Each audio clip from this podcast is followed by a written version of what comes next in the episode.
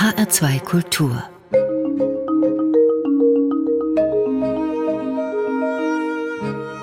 Doppelkopf Heute am Tisch mit Heike Berufka, Gerichtsreporterin. Gastgeberin ist Andrea Seeger.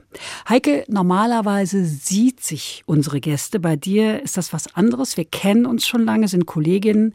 Da würde die formelle Anrede, sagen wir mal, ein bisschen merkwürdig klingen. Du berichtest über spektakuläre Prozesse und weniger spektakuläre aus dem Gerichtssaal. Welcher Fall ist dir besonders nahe gegangen? Das muss jetzt gar nicht so ein großer gewesen sein. Es ist tatsächlich ein großer, und zwar es ist der Tutsche-Fall. Das ist der Fall, der mir nach wie vor am nächsten geht, aus mehreren Gründen. Einmal, weil ich da zum ersten Mal ganz stark erlebt habe, wonach sich diese Gesellschaft offensichtlich sehnt, nämlich nach Schwarz und Weiß bin ich ja auch nicht frei von, es geht mir genauso. Und dieser Fall eignet sich so gar nicht dafür, wie man ganz schnell gemerkt hat.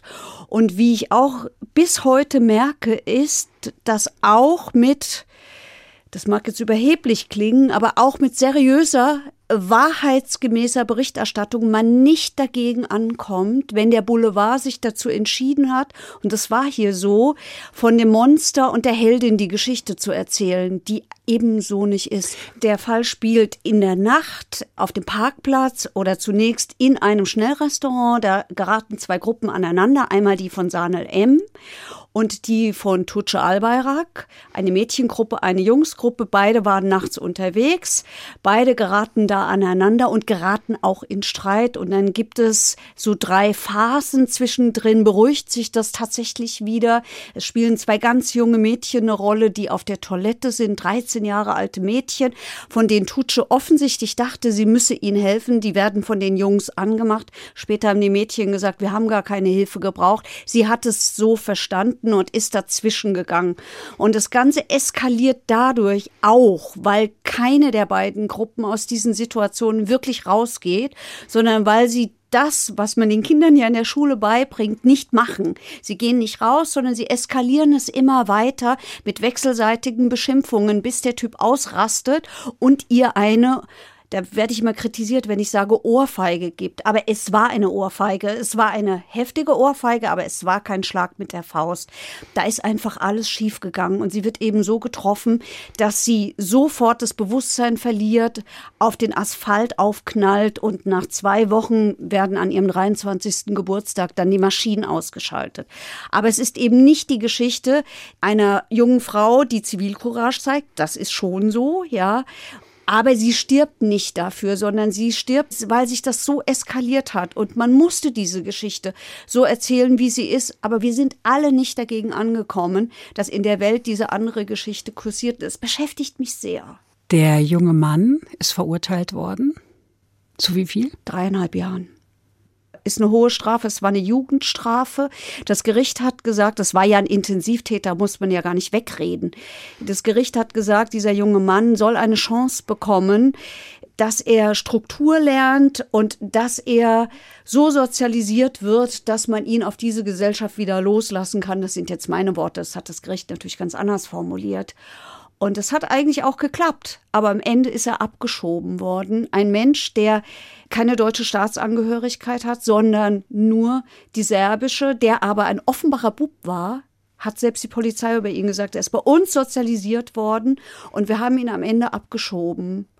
Auch das beschäftigt mich, weil da ist so einem Gefühl einer Gesellschaft Rechnung getragen worden, wo man, glaube ich, leicht hätte dagegen angehen können. Der hatte eine gute Prognose, der hatte gute Gutachten und die Richterin, die ihn am Schluss dann nochmal verurteilt hat, weil er im Gefängnis eine Wachtmeisterin angepöbelt hat, die hat selbst gesagt, also das hätte man nicht machen müssen. Es gibt den schönen Satz, es geht vor Gericht nicht um Gerechtigkeit, sondern um ein Urteil. Stimmt das aus deiner Sicht? Ich sage immer, es geht vor Gericht nicht um Gerechtigkeit und zwar nicht deshalb, weil die Gerichte äh, keine Ahnung von Gerechtigkeit hätten, sondern weil ich glaube, dass es für viele Dinge keine Gerechtigkeit geben kann. Wenn ein Mensch gewaltsam zu Tode gekommen ist, auch das sieht man am Fall Tutsche, es kann doch keine Gerechtigkeit geben. Wie soll die denn aussehen? Und was ist gerecht? Richtig. Für wen? Richtig. Und wir sehen das auch immer an den Angehörigen der Opfer. Keine Strafe ist ihnen hoch genug. Und wer will es ihnen denn verdenken? Ich glaube, vor Gericht geht es ja um ein Urteil vielleicht, aber es geht vor allen Dingen um Ordnung. Da wird Ordnung geschaffen. Da wird jemand bestraft, der gegen unsere Werte und gegen unser Recht verstoßen hat. Und die hohe Kunst der Justiz, finde ich, ist, diese Ordnung wiederherzustellen. Das gelingt nicht oft, aber manchmal gelingt es. Schildere doch mal bitte die Atmosphäre in so einem Gerichtssaal. Am besten geht das vielleicht an einem konkreten Beispiel. Ich finde ja die Angeklagte, die ihre zahlreichen Ehemänner mit einer Heißklebepistole malträtiert hat, ziemlich interessant. Wie ging das da los mit der Gerichtsverhandlung? Für mich ging das damit los, dass die Staatsanwaltschaft auf diesen Fall hingewiesen hatte und ich dachte, Heißklebepistole, Mann verletzt, das ist bestimmt irgend so eine wilde Sexualpraktik. Und dann sehe ich diese Frau und das ist eine dickliche, sehr sympathisch aussehende Person, die in diesen Verhandlungssaal gebracht wird, die sich so benimmt, wie es die meisten Angeklagten machen. Ich sage Angeklagte, weil die meisten sind Männer. Es sind ja sehr wenige Frauen nur dabei. Die setzen sich dort auf ihren Platz und wenn es schlecht läuft, und da war es so, sind Fotografen und Kameraleute da, schlecht aus ihrer Sicht. Der war sicherlich klar, das könnte mit Gefängnis enden und es endete dann ja auch mit Gefängnis. So, und dann kommen alle rein und gucken diese Person an und dann geht es eigentlich sehr formal zu. Dann werden die Personalien erörtert, dann wird die Anklage verlesen. Wir lassen jetzt mal weg, dass dann auch noch Anträge gestellt werden können. Das ist Gott sei Dank nicht mehr so häufig der Fall. Da war es nicht so. Da ist die Anklage verlesen worden und dann wird die Angeklagte in diesem Fall darauf hingewiesen, dass sie aussagen kann oder auch nicht. Das ist ihr gutes Recht, sich schweigend zu verteidigen, wie das die Anwälte immer gerne nennen.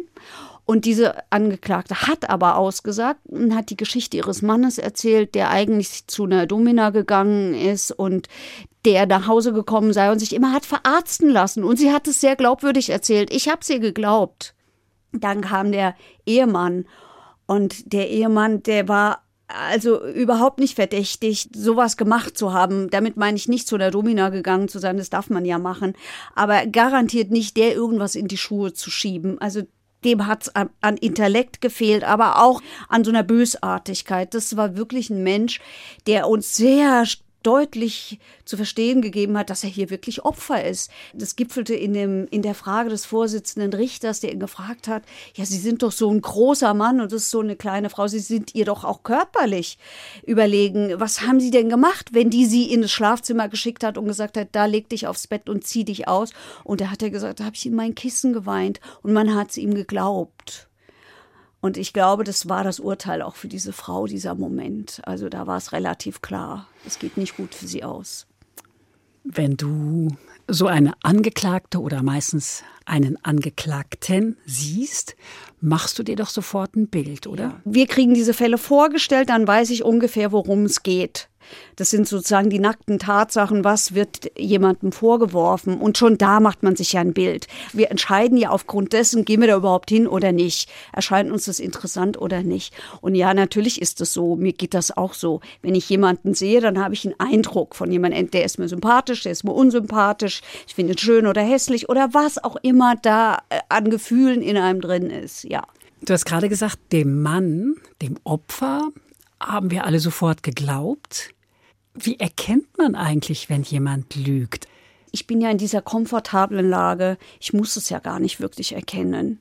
Es ist schön, wenn es so ist, weil mir geht es ja wie jedem anderen. Ich will wissen, wie es war. Aber ich bin ja keine Richterin. Ich muss am Schluss ja gar nicht entscheiden, ob ich dem glaube oder nicht. Im besten Fall habe ich ein gutes Gefühl dafür und es trügt mich nicht. Ob es mich trügt, weiß ich ja letztlich nicht. Du sitzt jetzt schon sehr lange in Gerichtssälen. Was hast du durch deine Arbeit Entscheidendes gelernt? Das, was wir eigentlich alle wissen, macht Gericht spürbar. Es, es gibt unendlich viele Grautöne und ganz wenig Schwarz und Weiß. So häufig erlebe ich es, dass es alles viel komplizierter ist und es macht mich demütig. Demütig und dankbar dafür, dass ich so einen geraden Weg bisher habe gehen können, also jedenfalls aus strafrechtlicher Sicht. Der Grad, auf dem wir uns da bewegen, ist schon verdammt schmal. Und so viele Taten geschehen aus einem Impuls heraus, aus einem Gefühl heraus. Und es sind Gefühle, die sind mir auch nicht fremd. Ich weiß auch, was Eifersucht ist. Ich weiß auch, was Eifersucht mit einem macht. Das ist ein so häufiges Motiv für Straftaten und für Gewaltverbrechen. Ich will damit überhaupt nichts entschuldigen. Aber Demütig sage ich deshalb, weil ich es nicht so von der Hand von mir weisen würde, es könnte mir nie passieren. Nicht alle, die da sitzen, sind auch wirklich richtig böse Menschen. Die haben Schlimmes getan, das schon, ja. Aber das sind keine wirklich bösen Menschen. Und was wirklich schwierig ist, ist, häufig ist es tatsächlich die schlechte Kindheit. Und das belächeln wir dann immer so und sagen, oh, ich habe auch eine schlechte Kindheit gehabt. Aber ah, mir ist auch das und das passiert und trotzdem bringe ich keinen um. Ja, Glück gehabt. Das meine ich mit Demut. Glück gehabt, ist gut gegangen. Oder du bist, hast eine bessere Disposition, bessere Freunde, ein besseres soziales Umfeld. Keine Ahnung, was dafür verantwortlich ist. Die Menschen haben es oft nicht. Da kommen wir zum ersten Musikstück. Schwester Eva, die hat nicht so ein Glück gehabt. Nee, die hat kein Glück gehabt. Aber die hat Glück gehabt, dass sie einen Prozess hatte. Und die hat Glück gehabt, an einen Richter geraten zu sein. Ich glaube, der hat genau dasselbe erlebt, was ich in diesem Prozess erlebt habe. Diese Frau ist komplett überraschend gewesen. Heißt was? Schwester Eva beeindruckt mich extrem. Die hat eine Form von Ehrlichkeit, die finde ich toll diese Frau muss so stark sein, die hat sich selber aus ihrer Cracksucht befreit. Die hat sich schon als Minderjährige, hat die sich schon prostituiert.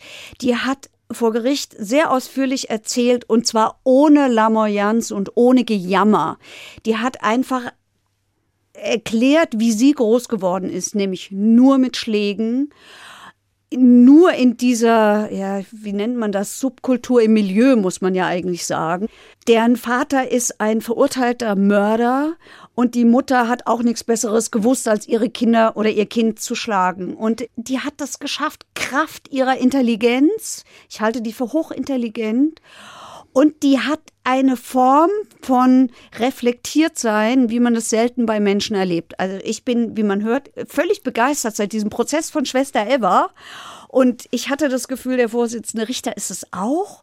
Der hat sich mit dieser Frau auf Augenhöhe unterhalten und es können nicht viele Angeklagte und es können übrigens auch nicht viele Richter und Richterinnen. Also, dann hören wir ein Stück von Schwester Eva und zwar Schubse den Bullen.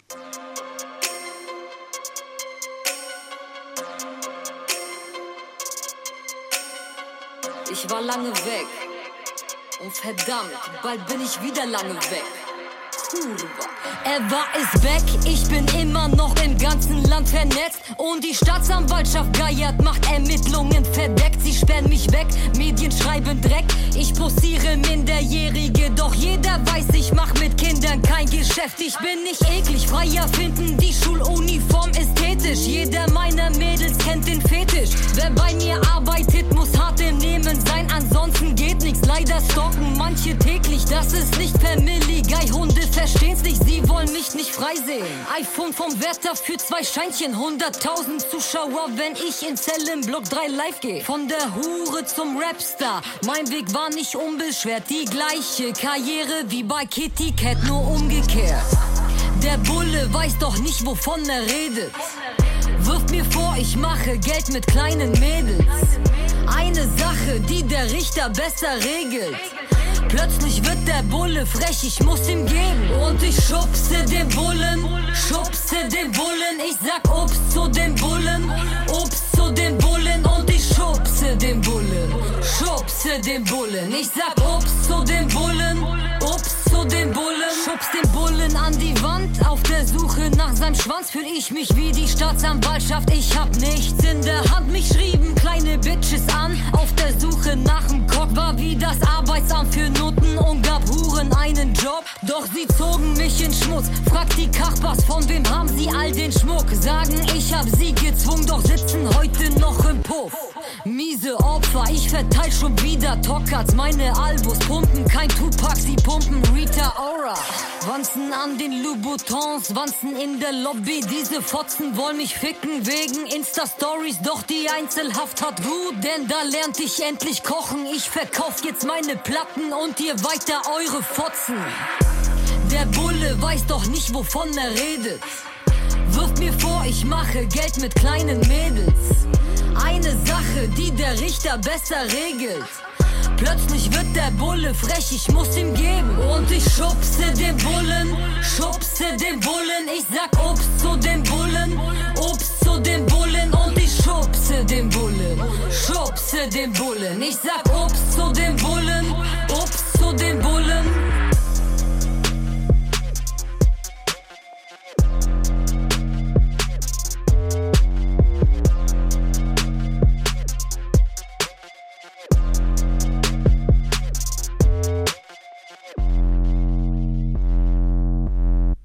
Das war Musik von Schwester Eva. Sie hören den Doppelkopf in H2 Kultur heute am Tisch mit Heike Berufka, Justizübersetzerin. Gastgeberin ist Andrea Seeger. Ich sag's nochmal, wir duzen uns, weil wir Kolleginnen sind und schon lange kennen und es sich irgendwie ganz aufgesetzt anhören würde, wenn wir zum förmlichen Sie übergingen. Heike, die Welt der Justiz, der Rechtsprechung besteht aus lauter Fachbegriffen. Mord, Totschlag, Vorsatz, Affekt, niedere Beweggründe, Heimtücke, Gewaltschutzbeschluss und so weiter. Du hast Anglistik, Amerikanistik, Theater, Film und Fernsehwissenschaften studiert, bist also keine Juristin. Hast du ein Seminar belegt, so eine Art Crashkurs oder war das Learning by Doing? Es war Learning by Doing und es war so eine spezielle Art des Learnings. Ich bin ja so aus Neugierde zur Gerichtsreporterin geworden. Ich wollte halt mal wissen, wie das so ist und habe aber sofort gemerkt, dass mir das liegt, dass ich das hochinteressant finde, aber keine Ahnung habe. Ich hatte wirklich keine Ahnung vom Rechtssystem. Und ich bin klein und habe dunkle Augen. Das löst bei Männern heute noch das Kindchenschema aus, damals noch viel mehr, weil ich auch noch jung war. Es gab so einen Richter und es gab einen fantastischen Pressesprecher der Staatsanwaltschaft in Frankfurt, Job Tillmann. Ein ganz toller Mann, der gewusst hat, ich muss den Journalisten so viel erklären, wie ich nur erklären kann. Und wenn die zehnmal nachfragen, erkläre ich es eben zehnmal, bis sie Damit die nicht so viel haben. verkehrt machen. So ist es. Und das hat er gemacht. Und diese beiden Männer die hatten Spaß daran. Das war ganz offensichtlich, dass mich das so interessiert. Und ich habe gefragt und gefragt und gefragt und ich habe es ehrlich gesagt auch wie so ein Schwamm aufgesaugt. Ich frage auch heute noch, es ist keineswegs so, dass ich alles wüsste. Ich weiß aber, an welchen Stellen ich total aufpassen muss, weil Juristen da furchtbar korrekt sind und man darf so bestimmte Sachen nicht verwechseln. Also es ist nicht nur Berufung und Revision, da gehen die hoch, wenn man das falsch macht. Und wenn man ihn hundertmal sagt, das ist eigentlich für die Leute da draußen, die kein Jura studiert haben, völlig wurscht. Es geht darum, ich gehe in eine weitere Instanz. Das hilft nichts. Man muss es schon richtig machen, damit die einem auch glauben und zuhören. Und ja, das hat mir sehr geholfen. So habe ich es gelernt. Was war denn dein erster Fall? Weißt du das noch? Ja, das weiß ich. Das war Dr. Jürgen Schneider. Hm, Es war ja. ein riesengroßer Fall. Das war der allererste Fall. Villa André, Königstein. So ist es. Baulöwe, der die Banken um damals 5,5 Milliarden D-Mark genarrt hat, der sie ihn wirklich einfach rausgeschwätzt hat. Der hat die schwindlig geredet. Das äh, war ganz offensichtlich so. Das war auch noch in diesem Prozess zu spüren. Und das hat mich so fasziniert, dieser Prozess, dass ich gleich in diesem allerersten Prozess an wirklich jedem Verhandlungstag im Gericht saß und es beobachtet habe. Und so bin ich Gerichtsreporterin geworden. Du scheinst ja für dich das passende Thema gefunden zu haben, bist sehr erfolgreich, mehrfach ausgezeichnet für verschiedene Reportagen. Du hast dich zu so einer Art Erklärbärin für Rechtsprechung entwickelt. Was macht dir daran Spaß? Das ist ehrlich gesagt eine ganz moralische Frage für mich. Es hat mal ein Mensch zu mir gesagt, damals war der Vizepräsident am Oberlandesgericht in Frankfurt. Ihr, ihr wollt immer nur Geschichten erzählen und fragt euch gar nicht, wo das Recht ist. Und darüber habe ich nachgedacht und das habe ich mir gemerkt und habe gedacht, der Mann hat recht. Wir müssen die in Anführungsstrichen Geschichten, das ist gar kein so schönes Wort, weil es geht ja echt um Menschen und um deren Leben. Lebensgeschichte. Ja. Die müssen wir nutzen, um den Menschen das Recht näher zu bringen, um den Menschen zu sagen, warum ist es so wichtig, dass wir einen Rechtsstaat haben? Warum ist das wirklich eine Säule in dieser Demokratie und warum ist es so wichtig, dass wir den verteidigen? Auch wenn es uns allen schwer fällt. Das ist nämlich wirklich schwer erträglich bisweilen, ja. Es ist schwer erträglich, wenn ich das Gefühl habe, dass jemand was getan hat, aber ich kann es ihm einfach nicht nachweisen und dann muss ich ihn freisprechen. Man muss sich das doch mal einfach umgekehrt für sich vorstellen. Was bedeutet das eigentlich für uns? Wir würden der Willkür Tür und Tor öffnen und wir würden die Leute dann immer nur nach Sympathie und Antipathie dann irgendwie bestrafen oder so, wenn es dann ganz schlecht irgendwann läuft. Das ist das, was mich nach wie vor so fasziniert, was mich nach wie vor so interessiert und natürlich ist es auch Voyeurismus. Warum gibt es so viele Krimis im Fernsehen? Weil wir das wissen wollen. Wir wollen auch Mörder gucken. Ja klar, wollen wir. Du bist Gerichtsreporterin in Diensten des HR. Du erklärst Hörerinnen und Hörern, aber auch Zuschauerinnen und Zuschauern des HR-Fernsehens das Neueste über diesen oder jeden Prozess. Aber du machst auch zusammen mit Basti Red, der eigentlich Bastian Roth heißt, den Podcast verurteilt. Was treibt ihr da? Ich lebe da meine Leidenschaft aus. Das ist wunderbar. Ich mache ein Format, wo ich das machen darf, wovon ich immer geträumt habe, nämlich Fälle zu erzählen und wir reiben uns an den. Basti Red ist kein Journalist und ich habe ihn bewusst so ausgewählt. Der ist Podcaster. Der ist Podcaster. Ein komplett anderer Mensch als ich, auch viel jünger als ich. Wo hast du den denn gefunden? Über meine Liebe zur Eintracht. Aha, im Fußballstadion. Über meine Liebe zur Eintracht Frankfurt. Der macht den Eintracht Frankfurt Podcast, den habe ich mir angehört und habe gedacht, uh, das kann ich nicht hören. Das ist mir zu pubertierend, wie diese Jungs da reden. Ich habe aber eine sehr kluge Freundin. Und dieser Freundin habe ich das gesagt und die hat gesagt, mach dir es mal nicht ganz so einfach. Hör dir das mal genauer an und hör dir vor allen Dingen den Basti mal an, wie der Ambivalenzen aushält und wie er immer diese unbequemen Fragen auch sich stellt. Und tatsächlich war es so. Man darf sich nicht von Äußerlichkeiten ablenken lassen. Die Sprache mag mir nicht gefallen. Mittlerweile habe ich mich dran gewöhnt und ich merke es gar nicht mehr. Aber damals hat sie mir nicht gefallen. Die war mir zu roh und zu rau. Aber das dahinter fand ich wirklich hochintelligent. Und als die ARD die Themenwoche Gerechtigkeit gemacht hat, lief über mich so ein Porträt zum Thema Gerechtigkeit. Da habe ich mir Gedanken darüber gemacht, was hat Justiz mit Gerechtigkeit zu tun. Und das hat er gesehen und dachte, das wäre so ein kurzer Trailer und schrieb mich über Twitter an und hat gesagt, wo kann ich denn das in ganz gucken? Und ich habe gesagt, das war's schon. Und dann kam die Idee mit dem Podcast. Und dann habe ich gedacht, das ist eigentlich genau der Richtige dafür. Der fragt ganz anders. Der ist auch nicht freundlich zu mir, wie das Journalistinnenkollegen sind. Wenn die merken, ich kann eine Frage nicht beantworten, dann lassen die locker. Und der lässt aber nicht locker. Und der fragt und fragt und der fragt ganz anders. Das strengt mich sehr, sehr an. Aber es ist sehr reizvoll. Es ist eine tolle Ergänzung zu dem, was ich sonst mache. Das Konzept ist, du nimmst einen Fall und er fragt. Ja. Und er weiß vorher über den Fall sozusagen nur die Nachrichtenform, also so eine kurze, knappe Form mit Fakten, die auch all die, die uns eben hören und sehen bekommen, die kriegt er von mir, mehr nicht. Und was er damit macht, ist seine Sache, ob er da per Google äh, was auch immer sucht oder nicht, oder sich selber Fragen überlegt, das ist seine Sache, das ist nicht abgesprochen vorher. Es entwickelt sich alles, während wir es machen damit es möglichst authentisch ist. Aber aussuchen tust du die Fälle? Ja. Ihr habt keine Redaktion. Wir haben eine Redaktion, die besteht aus einem Redakteur. Aber es ist schon so, dass ich maßgeblich sage, nimm mir den Fall. Also ich schlage die Fälle vor. Nur wenn der Redakteur oder der Basti sagen, das interessiert mich überhaupt nicht, dann würde ich es nicht machen. Okay. Aber das kommt eigentlich nicht vor. Es gibt den Joker, also einen fachkundigen Staatsanwalt oder Richter, der nochmal von seinem Standpunkt aus erklärt und im Zuschauerraum können interessierte Fragen stellen. Wie wählt er die aus? Wie kommt das zustande? Die Joker sind entstanden, weil mich die Fragen von Basti Red so gestresst haben ich bereite diese Folgen extrem vor, weil ich ja nie weiß, was kommt. Ich habe das Gefühl, ich muss auf alles vorbereitet sein. Ich kann aber auch nicht alles beantworten, auch weil mir das Jurastudium manchmal wirklich auch fehlt dann. Dann bin ich auf die Idee gekommen, wir brauchen einen Joker.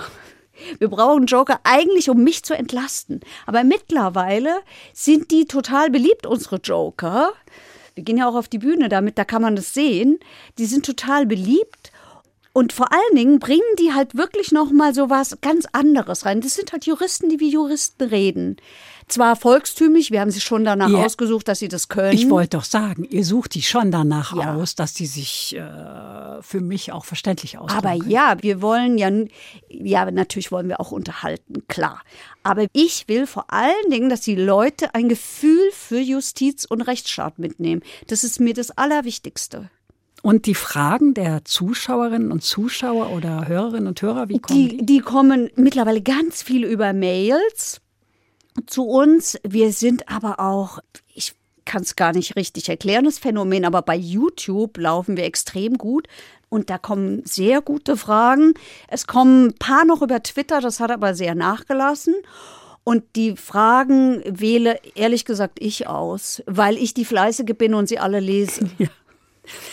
Ihr seid im Mai 2019, glaube ich, gestartet. HR Info sendet euch alle 14 Tage das Hessenfernsehen überträgt euch und ihr tretet live auf, auf der Bühne. Man kann euch buchen, oder? Ja, das kann man und das finde ich mittlerweile ganz toll, weil man da so eine direkte Erfahrung hat mit den Menschen. Es ist so toll, wie die mitgehen. Ich hätte das nie gedacht, dass die das so interessiert. Ganz ehrlich. Und ich kokettiere damit nicht. Ich denke immer, was mache ich denn? Ich erziele das halt, ja okay, ich kann vielleicht ein bisschen besser hingucken als andere mag sein. Und ich habe mittlerweile viel Erfahrung, ich kann das viel vergleichen, ich kann auf so irgendeinen Vorteil muss es ja mit dem Älterwerden haben, dass man eben so einen Fundus hat, in dem man zurückgreifen kann und sich erinnert, da war doch schon mal sowas oder so. Das ist die Weisheit des Alters. Genau. Ja, und dann so ein junger, launiger Erklärbär dazu, der dich löchert. Das ist ja. natürlich auch ganz schön. Der HR schwimmt auf der Kriminalfallwelle. Neu produziert hat der Sender Crime Time für die ARD Mediathek. Zum Auftakt haben die Kolleginnen und Kollegen den Mord an der achtjährigen Johanna Bonacker aus Mittelhessen gewählt. Das ist für dich auch ein besonderer Fall, nicht ja. wahr? Das ist ein ganz besonderer Fall für mich. Wenn wir darüber reden, spüre ich das körperlich. Der lässt mich, glaube ich, auch nie wieder los. Zu diesem Fall bin ich gekommen, weil ich Kontakt zur Familie bekommen habe von Johanna, als der Mörder noch nicht gefunden war und als es eher so aussah, als würde der Mörder nie gefunden werden. Mit der Frage, die ich mir gestellt habe, was macht das eigentlich mit so einer Familie? Wenn sie nicht weiß, wie das Kind gestorben ist, wo das Kind gestorben ist, wann das Kind gestorben ist. Der Grabstein von Johanna hatte ganz lange kein Datum. Und diese Familie hat mich zu sich nach Hause gelassen und ich glaube, wir haben ganz schnell gemerkt, dass wir einen Draht zueinander haben. Die waren sehr, sehr misstrauisch, weil sie Betroffenheit nicht mögen. Frau Bonacker ist das alles zu emotional, auch was ich mache. Also ich versuche nicht betroffen zu sein. Immer empathisch, aber nicht soweit ich das kann. Man kann das ja auch nicht immer. Betroffen zu sein, weil ich glaube, man tut niemandem einen Gefallen mit Betroffenheit. Sondern es ist wichtig, immer eine Distanz herzustellen das fällt mir da wirklich schwer in dem Fall, weil ich bei denen zu Hause war. Ich saß in deren Küche und habe mit denen geredet und ich habe auch zur Frau Bohnacker erst gestorben, zur Frau Bohnacker immer noch Kontakt. Das ist keine Freundschaft oder so, aber die Frau Bohnacker, das ist eine ganz starke, sehr beeindruckende Frau, übrigens Juristin, die mir ein gutes Gefühl äh, dafür gegeben hat, was das eigentlich für ein Kampf auch für diese Familie ist. Und dann gibt's immer Zufälle. Dann kaufe ich auf einem Markt ein, lerne da einen Metzger kennen und der Metzger ist aus diesem Ort genau dort, wo die Johanna verschwunden ist und hat das alles mitgekriegt und erzählt mir nochmal diese Geschichte von der anderen Seite. Wie war das eigentlich für dieses Dorf? Das war ja so ein idyllisches Dorf, wie man sich das halt so vorstellt. Die Bohnacker sind die stabil? Ja. Ja, weil diese Frau so extrem stark ist und äh, sich ja sogar diesem Prozess gestellt hat. Die war an jedem Verhandlungstag da. Das war aber wichtig. Die hat uns ein Gefühl gegeben für Johanna, für das Opfer. Deswegen sage ich, dass sie ist Juristin. Die hat gesagt, sie wisse das ganz genau. Mittelpunkt im Strafprozess ist der Täter und nicht das Opfer. Das ist täterorientiert, das muss auch so sein, weil wir ja den Täter bestrafen. Also müssen wir nach dem Täter gucken. Und weil unser Strafrecht äh, aus gutem Grund so aufgebaut ist, dass wir uns die objektive Seite angucken müssen. Was ist da eigentlich passiert? Aber auch die subjektive. Warum ist das passiert? Ja, steht der natürlich im Mittelpunkt sehr viel mehr als das Opfer. Sie hat ihr Plädoyer dazu genutzt, einfach nochmal dass die Johanna da erschienen ist. Also sie hat beschrieben, wie es eben war, als sie das letzte Mal diesem Kind Tschüss gesagt hat. Oder wie das ist, wenn die morgens am Tisch saß. Oder wie die überhaupt war. So ein bisschen renitent wohl auch. So wie halt Mädchen im Alter von acht und neun Jahren sind. Du hast auch eine Tochter. Was macht ein solches Geschehen emotional mit dir? Aber ich versuche das schon zu trennen. Das gelingt mir auch gut und ich weiß nicht genau wie. Ich stelle mir die Frage, die wird mir oft gestellt und ich stelle sie mir auch selber oft. Schwierig sind alle Fälle, wo es um Taten an Kinder geht, aber vor allen Dingen, ehrlich gesagt, das sind weniger die Mordfälle als diese Sexualstraftat. Das spielt jetzt im Fall Johanna Bonacker natürlich auch eine Rolle. Meistens ja, wenn kleine Mädchen getötet werden, äh, steckt dahinter eben auch sowas das ist schon schwierig. Und also ich habe es besonders erlebt, als ich im Prozess war gegen so einen Kinderporno-Ring aus dem Darknet, wo wirklich eine Tat nach der anderen. Wir dürfen ja nicht vergessen, Kinderpornos sind eben nicht nur Bilder angucken, da steckt hinter jedem Bild der Missbrauch eines Kindes. Und wo das alles beschrieben wurde. Und da klinke ich mich äh, mit dem Kopf aus. Also da höre ich auch nicht mehr richtig zu. Das muss ich auch nicht. Ich erzähle sowieso keine Details. Ich muss die nicht wissen. Ich muss im Ganzen nur erfassen, wie schlimm es ist. Kommen wir nochmal auf Basti Red zurück. Kennengelernt habt ihr euch über die Eintracht und deine Musikauswahl spiegelt auch deine Liebe zur Eintracht wider, nämlich ein Stück vom Polizeikorps Frankfurt im Herzen von Europa. Im Herzen von Europa liegt mein Frankfurt am Main.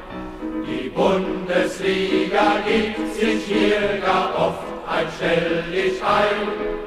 Hier gibt es eine Eintracht, die spielt Fußball ganz famos. Man kennt sie nicht nur am Maine-Strand, nein auf der ganzen Welt. Waldstadion, dann ist die Stimmung groß. Eintracht vom Main, nur du sollst heute siegen. Eintracht vom Main, weil wir dich alle lieben. Schieß noch ein Tor, dem Gegner in den Kasten rein jeder wird sagen, ohne zu fragen, schönen Stadt am Main. Eintracht aus Frankfurt, du schaffst es wieder, deutscher Meister zu sein.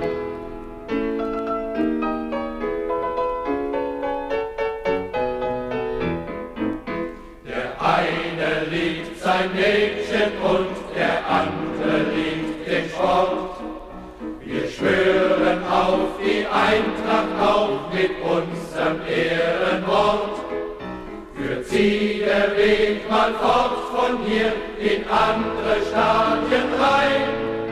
Wir sind in Gedanken immer bei ihr, wie wird das anders sein? Begleiten wird sie unser Chor, drum stimmet all mit ein. Eintracht vom Main, nur du sollst heute siegen. Eintracht vom Main, weil wir dich alle lieben.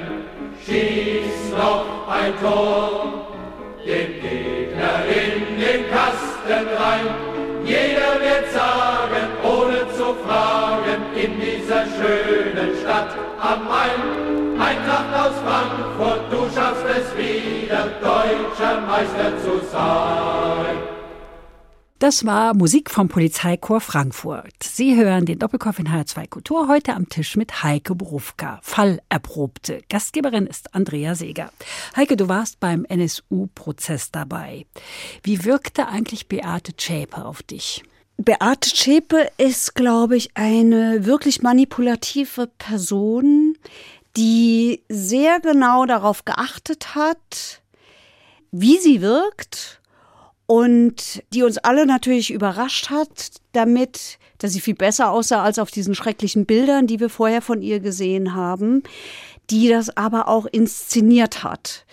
Also die genau sich überlegt hat, wann sie die Haare offen trägt und wann sie sie geschlossen trägt. Und auch wenn man meine Aufzeichnungen, ich schreibe extrem viel mit in Prozessen, wenn man meine Aufzeichnungen liest, steht da auch immer, ich mache es übrigens auch bei Männern, nicht nur bei Frauen. Was hat die an? Wie sieht die aus? Wo guckt die hin? Was zeigt die für Regungen? Ich rede deshalb so ein bisschen zögerlich und nachdenklich, weil ich es nicht mehr genau auseinanderhalten kann, was ich zunächst für einen Eindruck hatte denn es gibt so Briefe, die sie geschrieben hat, ellenlange Briefe an einen Rechtsradikalen, der, glaube ich, wegen Totschlags äh, eingesessen hat in einer anderen äh, Justizvollzugsanstalt und ich habe diese Briefe mal auf einer Heimfahrt von München gelesen. Das hat mich total fasziniert. Und das hat meinen Eindruck von dieser Frau so geprägt, diese Briefe, die ich gelesen habe. Deswegen kann ich es nicht mehr so richtig auseinanderhalten. Was habe ich gesehen und was ist mein Eindruck aus diesen Briefen von ihr? Nationalsozialistischer Untergrund. Beate Zschäpe ist eine Terroristin, war früher mal Punk, ist dann in die rechtsradikalen Szene abgedriftet. Was ich ganz erstaunlich fand, sie hat ja überwiegend geschwiegen. Ja, das ist ja auch erstaunlich. Das kann ich auch immer noch nicht erklären oder mir erklären, wie jemand, der sich ja selber der Polizei stellt, die hat sich ja gestellt, die ist ja da hingegangen. Da würde ich doch mal annehmen, so jemand möchte reden. Das könnte man am Anfang noch sagen, ja, waren die Verteidiger, die haben mir gesagt, lass es mal nachweisen, weil der Staat muss ja immer nachweisen und es ist ja nicht so, dass ich meine Unschuld beweisen muss. Aber das stimmt auch nicht, weil dann gab es ja irgendwann diesen Verteidigerwechsel. Die hat unglaublich viel Verteidiger verschlissen. Ja, sehr viele. Sehr viele. Am Schluss saßen fünf neben ihr. So viel habe ich auch noch nie gesehen für eine Angeklagte. Und ich habe immer gedacht, wenn du schlau bist, und wirklich was für dich tun willst, dann sag doch jetzt so nach dem Motto, so, jetzt ist mir's wurscht, was die Verteidiger sagen, jetzt dreh dich und jetzt erkläre ich's. Sie hat es nicht getan, es ist ihr gutes Recht. Für die Angehörigen der Opfer ist es eine Katastrophe. Es ist eine absolute Katastrophe, weil es sind alle Fragen offen. Der Prozess hat fünf Jahre gedauert und die Fragen sind nicht beantwortet. Es ist nicht klar, wie sind die Opfer ausgewählt worden? Wo ist das Netzwerk? Das muss es gegeben haben. Es sind so viele Opfer dabei gewesen. Der eine, der hatte seinen Blumenstand gerade erst aufgemacht gehabt. Der andere, der war als Aushilfe an dem Tag nur da. Das kann man nicht wissen, wenn man da in Zwickau wohnt. Wie soll man das wissen, was da in München, in Nürnberg, in Dortmund, in Kassel ist? Ja, das ist schon ganz erstaunlich. Diese Vielzahl von Anwälten, das Honorar für die zahlt die Bundesrepublik Deutschland. Nicht für alle. Wer zahlt die denn?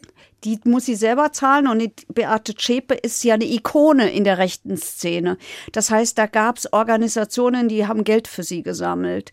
Ich weiß es ehrlich gesagt nicht auswendig. Ich glaube, drei sind Pflicht Pflichtverteidiger gewesen und zwei sind Wahlverteidiger gewesen. Vielleicht sind es auch nur zwei Pflichtverteidiger, aber zwei mhm. auf jeden Fall. Das muss man ja haben, weil äh, wenn da einer ausfällt, dann platzt einem so ein Verfahren und dann geht alles von vorne los. Man darf Prozesse nur 30 Tage unterbrechen und dann müssen die weitergehen. Jetzt durch Corona ist es ein bisschen anders im Augenblick, aber wenn man das mal außen vor lässt, und es war ja vor Corona, das wäre zu gefährlich gewesen. Mhm.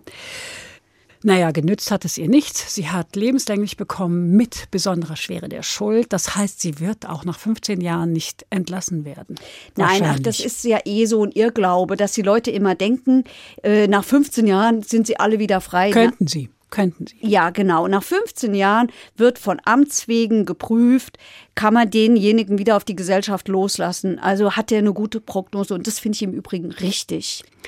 Jetzt komme ich mal auf einen Fall, der mir besonders in Erinnerung ist.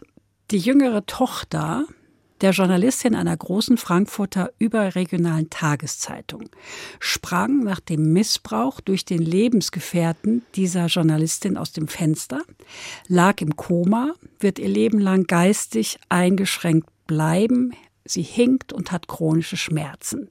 Die ältere Tochter dieser Journalistin stürzte im Jahr zuvor die Treppe runter. Kein Arzt hat dieses Mädchen, das war damals 13 Jahre alt, gesehen. Fast drei Monate hat es in der Schule gefehlt. Die Mutter soll die Fürsorgepflicht in erheblichem Maß verletzt haben. Die Ämter waren involviert. Die Mutter aber kam mit allem durch und auch davon. Erinnerst du dich an den Fall? Ja. Ja, ich erinnere mich an den Fall. Vor allen Dingen gegen den Lebensgefährten der Mutter, dem die Mutter die Treue die ganze Zeit gehalten hat. Und ich erinnere mich vor allen Dingen daran, wie ich hatte damals war meine Tochter klein, wie der Kollege der FAZ zu mir gesagt hat, die soll's mal machen wie du, die soll doch einfach mal mit ihren Kindern Enten füttern gehen. Diese Frau war eine so manipulative Person. Das war so erschreckend, was mit diesen Kindern da passiert ist. Und natürlich ist es immer erschreckend, wenn Mütter von Kindern den Missbrauch an den eigenen Kindern leugnen und zu den Tätern halten. Ja, dieser Fall hat natürlich besonderes Aufsehen erregt, weil es eine Journalistin war, immer noch ist, und weil die Ämter nicht eingegriffen haben. Die konnte halt gut reden. Und sie war manipulativ und hat gesagt, das ist ja alles Unsinn und so, ja. Also, das ist schon ein Hammer. Ja, aber da verlangen wir natürlich der Justiz viel ab. Die Justiz ist ja immer ganz hinten dran. Vorher sind die alle anderen dran. Vorher sind die Ämter dran, vorher ist die Polizei dran, alles mögliche. Die Gesellschaft übrigens auch. Und äh, die Justiz soll es dann immer richten. Das schafft sie halt nicht, oft nicht. In dem Fall hat sie es nicht geschafft. Auch ein Fall, der mir nahe geht. In Hanau hat eine Frau Schutz gesucht bei den Behörden, ihn aber nicht bekommen. Dann hat der Ex-Ehemann 21 Mal eingestochen auf sie. Und wären die Nachbarn nicht gewesen, wäre die Frau wahrscheinlich verblutet. Es kommt ja jetzt nicht so selten vor, dass Männer nicht klarkommen mit der Trennung und Rache nehmen. Und die Frage an dich, was können denn Frauen mehr tun, als Schutz zu suchen bei den Behörden? Gar nichts. Diese Frau hat alles richtig gemacht. Die hat alles richtig gemacht. Sie hat sich von dem Mann getrennt. Sie hat selber eine Arbeit gesucht, also das heißt, sie hat sich auch wirtschaftlich unabhängig gemacht von diesem Mann. Sie hat immer wieder die Polizei angerufen. Sie hat dafür gesorgt, dass sie ein soziales Umfeld hat, das nach ihr schaut. Also sowohl die Töchter, wenn ich mich recht entsinne, waren es mehrere Töchter, als auch die Nachbarn, die ja, äh, du hast es eben gesagt, das sind ja wirklich Heldinnen gewesen, äh, wie die auf diesen Menschen da losgegangen sind. Wir haben es hier mit einem Fall zu tun, der in einer Siedlung spielt, die wir früher sozialen Brennpunkt genannt haben. Also das spielt alles in, ich wollte eben sagen, in prekären Verhältnissen, aber das trifft auf diese Frau gar nicht zu. Die, die wohnt ja, nur in so einer blöden Gegend. Die hat sich rausgearbeitet. Die war richtig. ja auf einem richtig guten Weg. Und ich finde, die hat so viel Elan an den Tag gelegt, um sich zu schützen, um da rauszukommen. Und dann sticht dieser Kerl 21 Mal auf sie ein und sie hat es ja kommen sehen. Also sie hat ja um Schutz gebeten. Ja. Deswegen haben wir diese Folge in unserem Podcast auch sehr provokativ Mord mit Ansage genannt, auch wenn wir wissen, es war kein Mord, weil die Frau es Gott sei Dank überlebt hat. Das war mit Ansage, ja. Das ist einer dieser Fälle, wo ich denke, da kann es keine Gerechtigkeit geben. Wie soll die denn aussehen? Diese Frau ist zerstört. Der geht es nicht mehr gut. Die sagt ja auch, ich lebe nur noch für meine Kinder. Der hat schon sein Ziel erreicht. Der hat sie zerstört, weil nichts passiert ist. Aber du zweifelst nicht an unserem Rechtssystem. Nein, ich zweifle nicht an unserem Rechtssystem.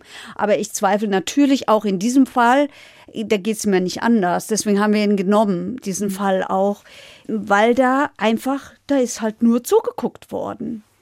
Das war doch auch so, dass die bei der Polizei angerufen hat, weil die bei Gericht erwirkt hat, dass er sich ihr nicht nähern darf. Und dann hieß es, komm morgen wieder und zeig deinen Beschluss vor. Wie es geendet ist, das haben wir da leider gesehen. Also wenn man nett ist, kann man sagen, wir können alle immer dazulernen. Sowas darf nicht passieren. Also das, das nehme ich nicht in Schutz. Und das rede ich auch nicht schön. Heike, es geht ja vor Gericht oft um Schuld. Kann man Schuld vergeben? Ja, es gibt wirklich Leute, die können das. Es gab mal so einen Fall von einem Raser am Mainufer. Der hat einen Mann totgefahren. Nee, das war kein Raser, der hat nicht aufgepasst an der Ampel und er hat einen Mann totgefahren. Das hat ihn so mitgenommen, der hat so geweint im Prozess und die Witwe dieses Mannes hat dem vergeben und hat am Ende diesem Angeklagten gesagt, ich wünsche dir, dass du irgendwann wieder glücklich werden kannst. Weil der natürlich gesagt hat, diese Schuld trage ich ein Leben lang mit mir rum. Die konnte dem vergeben. Das fand ich sehr beeindruckend. Kannst du persönlich Schuld vergeben? Ja. Aber ich bin schon auch nachtragend. Es gibt bestimmte Dinge, die verzeihe ich nicht. Es gibt bestimmte Dinge, die darf man mir nicht einmal sagen, dann ist es vorbei. Ich glaube, das unterscheidet wahrscheinlich die Religion von dem Rechtsstaat. Ich weiß es nicht. Oder jedenfalls von mir. Bist du ein gläubiger Mensch? Ich habe Schwierigkeiten mit dem, was uns die Kirche anbietet, weil die Welt zu schlecht dafür ist. Aber dass es gar nichts gibt, das möchte ich auch nicht glauben. Ich möchte zum Schluss jetzt gern mal was Positives gegen all das Gerichtselend setzen. Du hast es vorhin schon gesagt, aber was ist gut an unserem Rechtsstaat, Heike? Dass er es sich so schwer macht. Dass er versucht, genau hinzugucken und dass er eben nicht nur dieses Objektive sieht, jemand hat einen anderen umgebracht und muss dafür bestraft werden, sondern dass er immer versucht herauszufinden, warum ist es geschehen.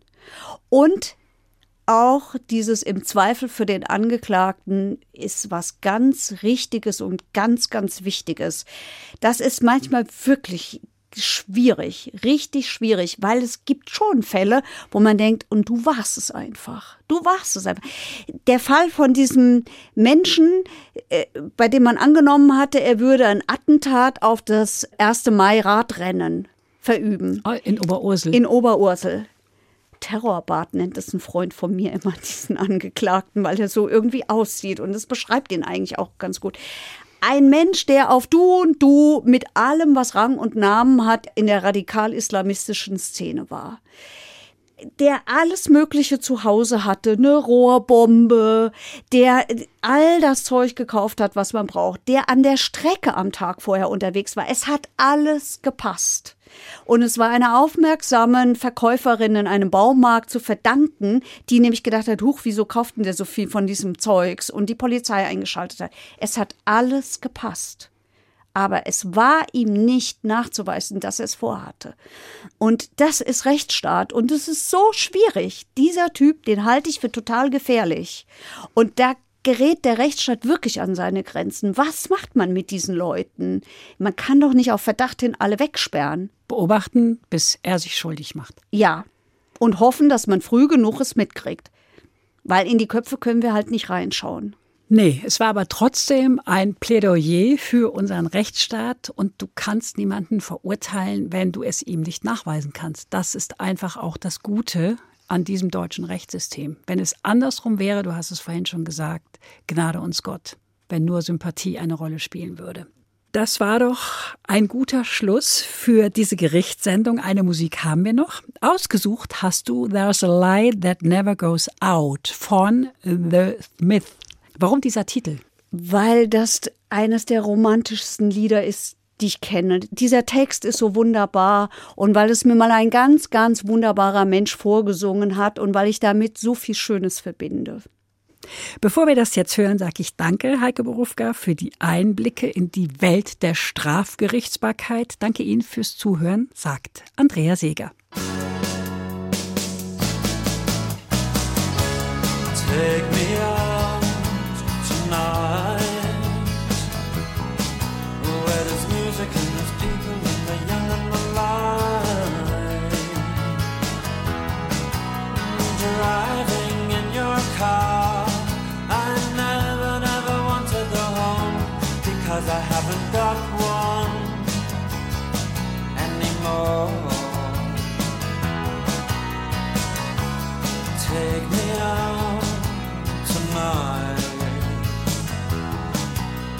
I want to see people and I want to see life.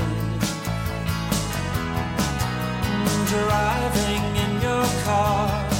Oh, please don't drop me home. Cause it's not my home, it's their home, and I'm welcome no more.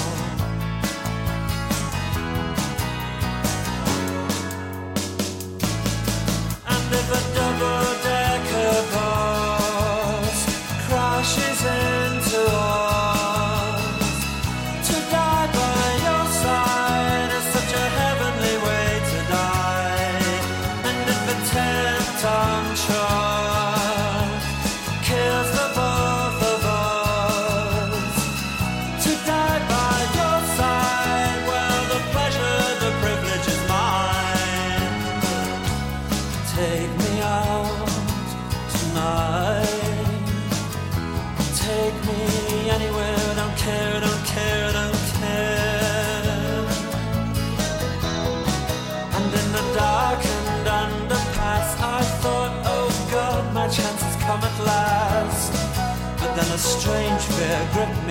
just couldn't ask.